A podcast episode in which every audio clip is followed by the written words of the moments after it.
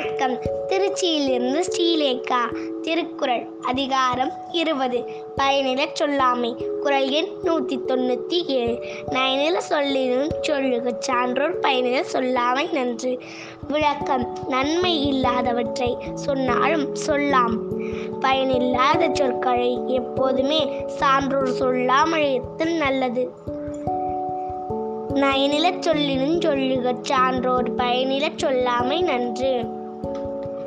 விளக்கம் நன்மை இல்லாதவற்றை சொன்னாலும் சொல்லலாம். பயனில்லாத சொற்களை எப்போதுமே சான்றோர் சொல்லாமல் இருத்தல் நல்லது. நன்றி. வணக்கம்.